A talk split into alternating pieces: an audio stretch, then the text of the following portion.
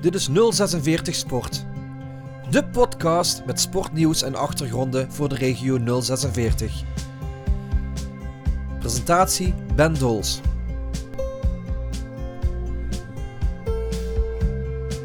Met vandaag. Ik heb natuurlijk al meerdere boeken geschreven. Ehm, dit was mijn vierde boek.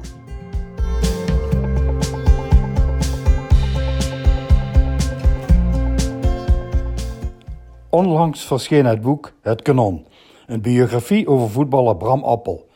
Bram speelde in zijn topjaren bij Fortuna 54. De schrijvers van het boek zijn Martijn Schwillens en Bob Thomassen. Hier hun verhaal. Mijn naam is Martijn Swillens en samen met Bob Thomassen ben ik de schrijver van het boek Het Kanon, de officiële biografie van oud-international Bram Appel. Wij vonden, of vinden ehm, eigenlijk al heel lang, dat Bram Appel ehm, eigenlijk ten onrechte in de, in de vergetelheid zat. Uh, zodoende hebben wij ervoor gekozen om anderhalf jaar geleden te beginnen met een zoektocht eigenlijk naar de levenswandel en de geschiedenis van Bram Appel. En ja, ehm, hoe komt dit? Um, eigenlijk toen ik in 2004 het boek Verdwenen, maar niet vergeten schreef, uh, was een van de hoofdstukken Fortuna 54. Daar kwam ik zijn naam natuurlijk al veelvuldig tegen, ook in relatie tot de watersnoodwedstrijd die in 1953 uh, werd georganiseerd. En uh, eigenlijk gaandeweg ben ik eigenlijk altijd een beetje blijven hangen in de gedachte, hoe kan het toch dat zo'n persoon die zoveel heeft betekend voor het Nederlands voetbal, eigenlijk zo in de vergetelheid is geraakt. En dan met name het feit dat, dat hij meer dan 300 uh, officiële doelpunten heeft gescoord in zijn carrière. Het feit dat hij de watersnoodwedstrijd heeft georganiseerd en daarmee de, uh, ja, de katalysator, een wedstrijd die de katalysator is geweest van het betaald voetbal in Nederland. En het feit dat hij ook international is geweest, dwangarbeider in Duitsland en ook nog eens een keer succesvol trainer was. Als speler-trainer won hij natuurlijk in 1957 de KNVB-beker met Fortuna. En in 1963 werd hij uh, met PSV landskampioen. Vonden we het eigenlijk heel erg raar dat er helemaal niets over bekend was. Uh, en dat eigenlijk generatiegenoten van hem, uh, zoals een Frans de Munk, een Cor van der Hart, een Vaas Wilkes, een Abel Lenstra, en Kees Rijvers allemaal wel een biografie hadden gehad. Zelfs Bertus de Harder, bijvoorbeeld, een oud ploeggenoot van hem, um, had die erkenning en heeft uh, wel een, een, een, een, biografie bijvoorbeeld al gehad. Terwijl zijn betekenis voor Nederlands voetbal eigenlijk misschien van die hele generatie voetballers wel het aller, allergrootste is. Ja, waar te beginnen? Bram was niet zo'n bekende voetballer um, en dat vergde natuurlijk het nodige spitwerk. Um, dus ja, we zijn anderhalf jaar geleden, december 2021 om precies te zijn, eigenlijk begonnen in het Fortuna Museum in Geleen. Uh, dat vonden wij eigenlijk de meest geschikte plek, omdat Bram Appel in 1997 overleden is in Geleen. Een Fortuna-icoon was, uh, ook een eigen kastje heeft in het Fortuna Museum. En ja, we eigenlijk een zoektocht hadden in eerste instantie die moest leiden naar de vondst van nabestaanden, zodat we eigenlijk vanuit daar uh, konden beginnen aan, aan ja, aan het soort van opbouwen van een levenswerk in zijn geval. Um, omdat er eigenlijk nou ja, over zijn laatste 27 jaar zijn leven überhaupt niks bekend is. Omdat hij in 1970 uit de, uit de voetballerij is gestapt en eigenlijk echt in de vergetelheid is gegaan. Dermate veel zelfs, dat, dat hij ook niet meer um, te zien was uh, op televisie, niet meer terug te lezen was bij interviews. Hij heeft nog maar twee keer een groot interview gegeven in 1979 aan Frits Barend voor Vrij Nederland in 1989 aan Voetbal International. En dat waren eigenlijk de enige twee keren dat hij echt nog publiekelijk optrad. Um, maar eigenlijk echt, echt veel informatie over hem was er niet bekend. Alle documentatie was, dateerde van voor 1970. Um, om maar even aan te geven, ook zijn dochter Vivianne, die heeft een andere achternaam. Um, ja, die, zelfs om die te vinden hebben we anderhalve maand nodig gehad. En eigenlijk toen we die eenmaal gevonden hadden, ja, toen ontstond er uh, iets moois. Omdat zij uh, blij verrast was dat wij een biografie uh, over haar vader wilden maken. En vanaf daar een eerste gesprek bij haar thuis. Um, ja, dat is eigenlijk de start geweest van een, een hele lange zoektocht. Waarvoor we onder andere bijvoorbeeld ook naar Berlijn zijn afgereisd. Want daar is hij drie jaar lang dwangarbeider geweest. En we zijn daar ook letterlijk in zijn voetspoor getreden. Uh, om te kijken uh, ja, welke ellende hij daar heeft moeten doorstaan. Tegelijkertijd ook uh, aandacht kunnen hebben voor zijn successen als voetballer daar. Want ehm, ja, ondanks de oorlog werd er ook gewoon gevoetbald in Duitsland. En hij wist zich onder alle ellende uit te voetballen, letterlijk. vanwege zijn scoringsdrift bij Hertha BSC. En eigenlijk vanaf daar is alles ook vrij goed gedocumenteerd. is natuurlijk stervoetballer geweest bij Stade de Reims in Frankrijk. En ja, dat, dat, daar uh, is eigenlijk alles weer prima over gedocumenteerd. Hij heeft natuurlijk uh, op de Olympische Spelen van 1948 uh, zijn debuut gemaakt in het Nederlandse elftal met twee doelpunten. Ook daar is heel veel informatie over bekend. En vervolgens zijn trainersloopbaan is ook heel veel over bekend. En we hebben eigenlijk met oud-spelers die speler zijn geweest onder de trainerappel... of ploeggenoten van hem zijn geweest, waar dan ook... die hebben gesproken, ook bepaalde voetbalhistorici aan het woord gelaten. We hebben de watersnoodwedstrijd van 1953 bijvoorbeeld helemaal gereconstrueerd en uh, teruggebracht naar de essentie. Um, ja, dat, dat zijn allemaal zaken die uh, aan bod zijn gekomen uh, in het boek. Maar het begon allemaal met documentatiewerk, duiken in de archieven en het aller, allereerste interview met Vivianne Appel bij haar in de woonkamer in Susteren in december 2021. Ja, de vraag is natuurlijk, wat voor een man was hij? Ehm, ja, volgens zijn eigen dochter was het een hele sociale man. Hè. De spelers van Fortuna 54 bijvoorbeeld waren echt grote sterren hè, in die tijd. Um, de escapades in de kroegen en in de dancings in Geleen van met name Frans de Munk en Cor van Hart zijn natuurlijk ook alom uh, bekend. Bart Collier uh, ook. Maar uh, Bram Appel was een echte familieman. Ehm, stak veel tijd in zijn gezin. Um, en tegelijkertijd was hij ook heel benaderbaar. Dus als spelers, of sorry, ja, als spelers ergens mee zaten, maar bijvoorbeeld ook een, ehm, een loonsverhoging wilden bij Fortuna, dan klopten ze bij hem aan. Hij was ook een beetje het, leider, eh, het leiderstype. En dat was hij eigenlijk in zijn gedurende carrière overal. Dat was in Frankrijk zo, dat was in Duitsland zo, dat was in Nederland zo. En later als trainer al helemaal. Als mens was hij uh, behoorlijk rechtlijnig. En dat wil zeggen dat hij ook redelijk zwart-wit was. Goed was goed, fout was fout. Uh, maar zeker als trainer hebben we ook wel gemerkt dat het wel een kwestie was van... het moest wel op zijn manier gaan, want anders ging het niet. Uh, een beetje inherent aan die tijd ook, maar ook wel typerend voor Bram Appel. Ja, het mooie natuurlijk als je in iemands leven en levensgeschiedenis duikt... dan is dat je op plekken komt waarvan je van tevoren niet zou weten dat je, ze, uh, ja, dat je er zou komen... En die geschiedenis uh, van Bram Appel die bracht ons naar Berlijn, Rijms en Nederland. Uh, het Nederlands elftal Den Haag, Sittard, Geleen, maar bijvoorbeeld ook Volendam, Eindhoven. Eigenlijk allemaal plekken waar hij succes heeft gevierd. Ja, het meest, uh, ja, het meest bijzondere was natuurlijk de trip naar Berlijn.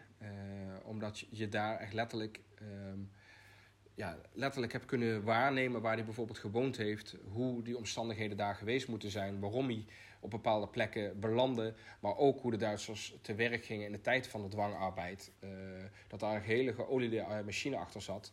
Omdat ook het, uh, de dwangarbeid met name in Duitsland nog een soort van verboden onderwerp is. Daar komt nu pas veel meer over naar buiten. En inmiddels hebben ze in Berlijn ook een documentatiecentrum en een soort van museum dat helemaal in het teken staat van de dwangarbeid. Daar zijn wij dus ook als eerste naartoe gegaan. En het bijzondere daarvan is, is dat de barakken bijvoorbeeld, waar Bram Appel als eerste toen hij in Duitsland aankwam gezeten heeft, er ook nog steeds staan en dus ook nog steeds bezocht kunnen worden. Um, dus dat, ja, dat is erg bijzonder. Uh, alle ontmoetingen met bijvoorbeeld oud-spelers uh, en oud-ploeggenoten en spelers die onder hem gewerkt hebben of soms ook als staflid onder hem gewerkt hebben. Ja, dat zijn allemaal ontmoetingen die heel erg leuk zijn geweest. Zeker omdat er met heel veel liefde en warmte gesproken werd over, uh, over Bram Appel. Ja, en natuurlijk de zoektocht naar de familie. Kijk, dit duurde eventjes, maar toen we Viviane Appel eenmaal hadden gevonden, ja, toen bleek al wel snel dat zij heel erg uh, blij was dat wij eigenlijk aan deze erkenning mee wilden werken. Of eigenlijk, nog beter gezegd, uh, er zoveel tijd en energie in wilde steken om het leven van haar vader op te tekenen. Ja, en vanuit, uh, nou ja, de dochter, zijn dochter was in die zin nog de enige overlevende nabestaande. Uh, hij heeft ook nog wel een kleinzoon, uh, die woont ook nog steeds in Zuid-Limburg. Maar zijn vrouw is, uh, is 2,5 jaar geleden overleden. Maar ja, het is altijd fijn bij een biografie natuurlijk dat ook de naaste familie die nog leeft, niet alleen het fijn vindt dat je zo'n biografie wil doen, maar ook gewoon toestemming geeft om er een officiële biografie van te maken, wat in het geval van het kanon ook het geval is. Het meest verrassende waar we achter zijn gekomen was ook tijdens ons bezoek aan Berlijn.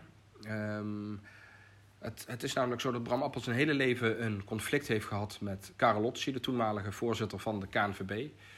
En de basis van het conflict uh, vindt zich eigenlijk ook in Duitsland. Um, was in de Tweede Wereldoorlog de voorzitter van de Nederlandse Voetbalbond. Um, werd hij in 1942, een functie die hij vrijwillig had aanvaard. Uh, nou ja, zijn, zijn rol tijdens de oorlog is niet geheel uh, onomstreden. Hè. Deutsch Freundlich wordt hij ook wel genoemd. En eigenlijk zijn er nooit hele harde bewijzen voor, voor vastgelegd. Maar wat wel vaststaat, is dat ehm, hij natuurlijk in de Tweede Wereldoorlog ook naar Berlijn is gegaan. Alleen ehm, wat niet kan worden vastgesteld is of dat hij op 6 augustus 1944 ook in Berlijn is geweest. Dat was eigenlijk ook een beetje de basis van onze, ons vertrek naar, uh, naar Duitsland.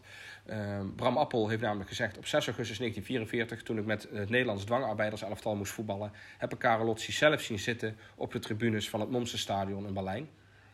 Uh, dus we hebben ge, ja, eigenlijk gekeken van wat, wat, uh, wat kan waar zijn en wat kunnen we achterhalen. en waar we achter zijn gekomen in Berlijn met name is is eh, het feit dat. Kijk, de getuigenis van Bram Appel uh, wordt, door, uh, wordt door de mensen die stellen dat Karolotsi niet fout was in de oorlog, eigenlijk teniet gedaan. En om dat teniet te doen, is er één uitspraak van een andere speler die in Berlijn ook voor de Nederlandse dwangarbeiders heeft gespeeld. En die heeft gezegd: Ik heb Karolotsi op 6 augustus niet gezien. Bram Appel heeft gezegd, ik heb hem wel gezien. Nou, eigenlijk zijn er ook maar twee personen die hier ooit iets over hebben gezegd. De ene al heel snel na de oorlog, Bram Appel. De ander pas uh, heel laat, uh, nadat, de, nadat hij daar specifiek naar gevraagd werd. Uh, maar nog veel belangrijker is dat aan de woorden van de andere persoon, in dit geval is dat Nout Bierings, heel veel waarde wordt gehecht, is dat wij hebben kunnen achterhalen dat uh, nou Bierings en Bram Appel nooit samen bij Hertha BSC eh, hebben gespeeld. Simpelweg omdat Bram Appel een sterspeler daar was en altijd speelde. En nou Bierings uh, één wedstrijdje bij een niet zeggende oefenwedstrijd mee mocht doen. terwijl in de getuigenissen van nou Bierings blijkt dat hij Bram Appel als voorbeeld zag. Heel veel, uh, uh, of bijvoorbeeld het feit dat hij de Hitler goed moest brengen in de oorlog tijdens de wedstrijden van Hertha, uh, heeft hij letterlijk gezegd: Ik keek wat Bram deed en pas toen durfde ik ook de Hitler goed niet te brengen. Maar, in, maar ja, we hebben kunnen achterhalen, omdat we alle opstellingen van Hertha BSC in de oorlog helemaal hebben kunnen terugvinden en wedstrijd voor wedstrijd zijn nagegaan, dat nou Bierings en Bram Appel nooit samen hebben gespeeld. En dus we in ieder geval hebben kunnen vaststellen dat aan de woorden van nou Bierings geen waarde kan worden gehecht. Want hij uh, is dus echt betrapt op het feit, op een, op een, op een regelrecht leugen. Hij heeft niet samengevoetbald met Bram Appel bij Hertha BSC. Uh, en ten tweede, uh, ook niet heel onbelangrijk, is dat het feit of dat het wel of niet heeft plaatsgevonden, ehm, heeft doorgewerkt eigenlijk in de rest van de carrière van Bram Appel. Omdat Um, hij kwam terug en hij werd zelf door de KNVB geschorst uh, omdat hij gevoetbald had in Duitsland. Notabene met toestemming van diezelfde KNVB. Maar toch zei de KNVB, luister, iedereen die in Duitsland gevoetbald heeft... mag niet langer uitkomen voor de vertegenwoordigende elftallen. Dus Bram Appel mag ook niet uitkomen voor het Nederlands elftal. Ja, een schorsing natuurlijk die bekrachtigd werd door Karel Lotsi. Notabene de man die die zelf had zien zitten in Berlijn. Dat deed natuurlijk gigantisch veel pijn. Um, vervolgens mocht hij één keer op de Olympische Spelen van 1948 zijn debuut maken voor het Nederlands elftal. Hij debuteert, jawel, in de kwartfinale van de Olympische Spelen. In de 4-3 verloren wedstrijd tegen Groot-Brittannië. Maar wat doet Bram Appel? Hij scoort twee keer en heeft één assist. En wordt vervolgens ook niet meer opgeroepen. Nou ja, kom er tegenwoordig nu maar op als je op het hoogste niveau twee doelpunten maakt in een kwartfinale, dat je dan zeg maar niet meer opgeroepen wordt. Uh, dat is een, een, niet heel onbelangrijk feit. En vervolgens wordt hij in 1949 profvoetballer in Frankrijk. En wordt hij nogmaals door de KNVB geschorst. Zoals alle Nederlanders in die tijd geschorst werden. Uh, als ze profvoetballer werden in het buitenland. En daardoor heeft hij dus echt ja, tientallen interlands misgelopen voor het Nederlands elftal. Terwijl hij in die tijd, zeg maar, qua statistieken, qua doelpunten, eigenlijk tussen Vaas Wilkes en Abel Lenstra in zat. En dat zijn twee namen waar, ja, die eigenlijk helemaal geen uh, introductie behoeven. Maar uh, Bram Appel was in zijn tijd gewoon een van de beste spitsen die Nederland had. Ja, het boek is op 27 mei verschenen. En het is echt fantastisch ontvangen. De, ja, wij zijn natuurlijk uh, voor de boekpresentatie bij Fortuna geweest. En eigenlijk daarna heeft het een vliegende start uh, beleefd. Uh, werkelijk elk nationaal medium, met name de geschreven pers in Nederland, heeft aandacht besteed aan, aan het boek Het Kanon, aan, aan het boek van, van Bram Appel. Ja, dat heeft natuurlijk ook zijn uitwerking gehad op de verkoop. Hè. mensen kunnen het boek kopen via onze website www.bramappel.nl. En ja, daar wordt gewoon gretig gebruik van gemaakt. Mensen kopen graag het boek. En dat heeft ook mede te maken dat het niet alleen heel veel aandacht heeft gekregen in de pers, maar ook door het feit dat wij uh, voor rehabilitatie van Bram Appel zijn gegaan door de KNVB. Hè, uh, al uitgelegd dat hij tientallen interlands door de KNVB is misgelopen. Wij vonden dat eigenlijk ten onrechte. Zeker omdat uh, ja, eigenlijk die generatie sowieso een soort van miskende generatie is geweest.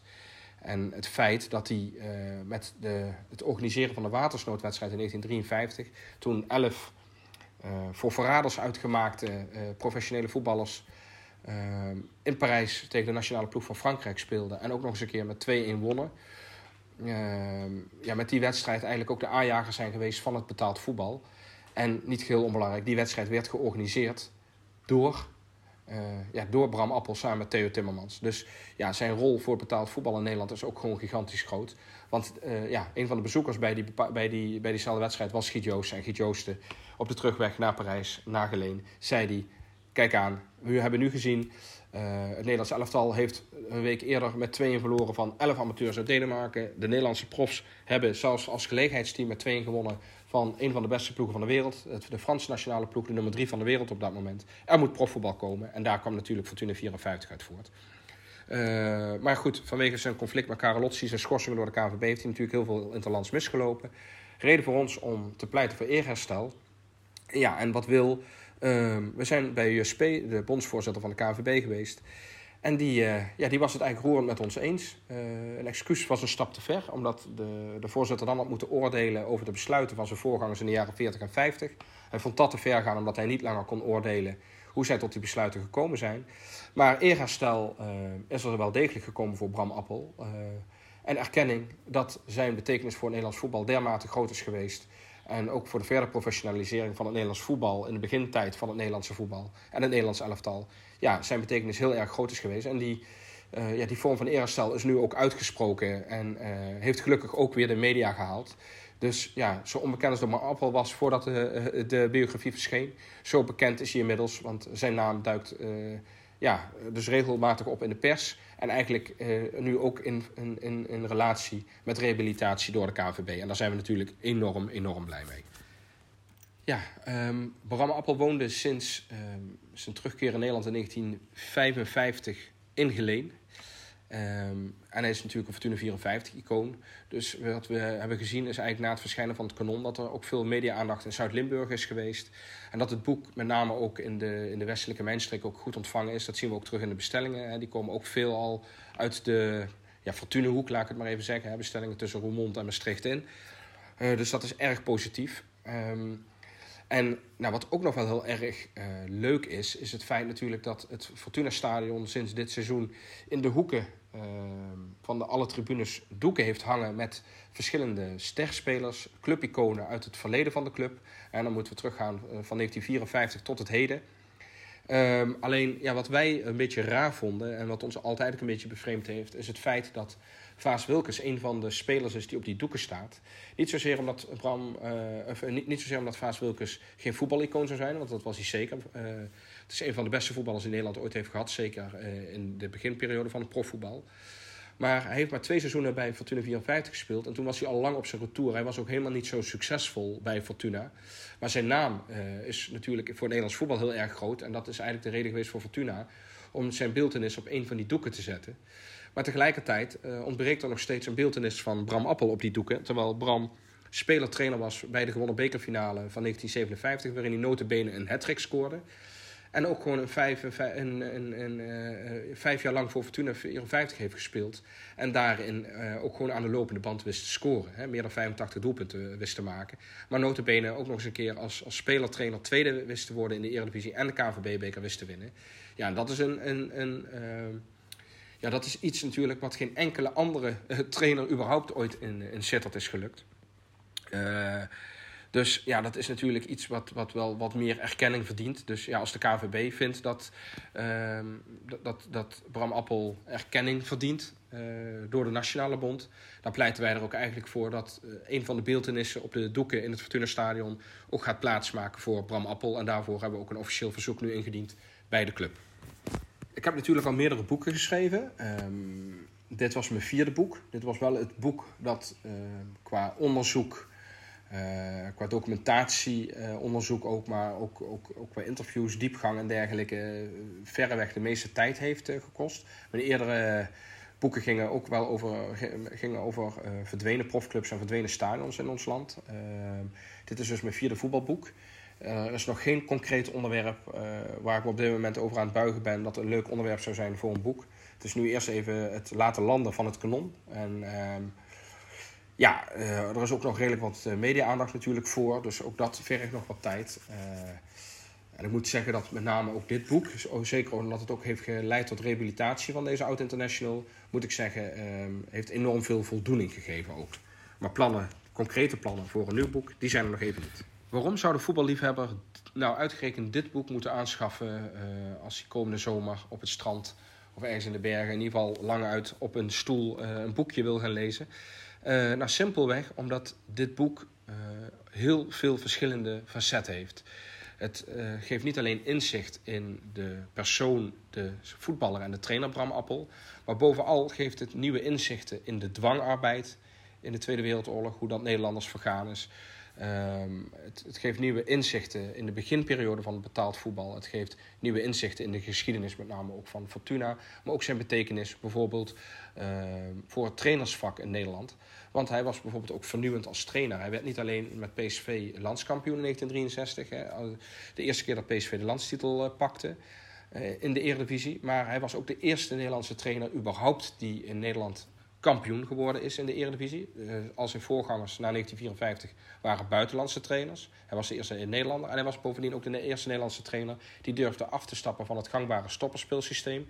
Kijk, tussen 1954 en uh, begin jaren 60 speelden alle clubs van Ajax tot NEC, tot, uh, van GVAV tot Fortuna 54 volgens het 2-3-5 systeem. En hij was de allereerste die een aanvaller terughaalde, waardoor er in één keer een 2-4-4 systeem ontstond. En dat was in die tijd ook nog revolutionair. Dus je krijgt met het lezen van het kanon uh, uh, niet alleen inzicht in de persoon, de voetballer en de trainer Bram Appel, maar je krijgt eigenlijk ook een soort van les in de, voor, in de, in de vroege geschiedenis van het Nederlandse voetbal. Na de Tweede Wereldoorlog en de beginperiode van het profvoetbal tot eigenlijk diep in de jaren 60. Dus ja, um, in een notendop, of een notendop, dat is eigenlijk uh, kort samengevat waarom de voetballiefhebber dit boek moet kopen. En nogmaals, het boek uh, ligt bij een beperkt aantal boekwinkels, maar wij hebben ervoor gekozen om het vooral online uit te brengen. En het boek kan zodoende gekocht worden via www.bramappel.nl.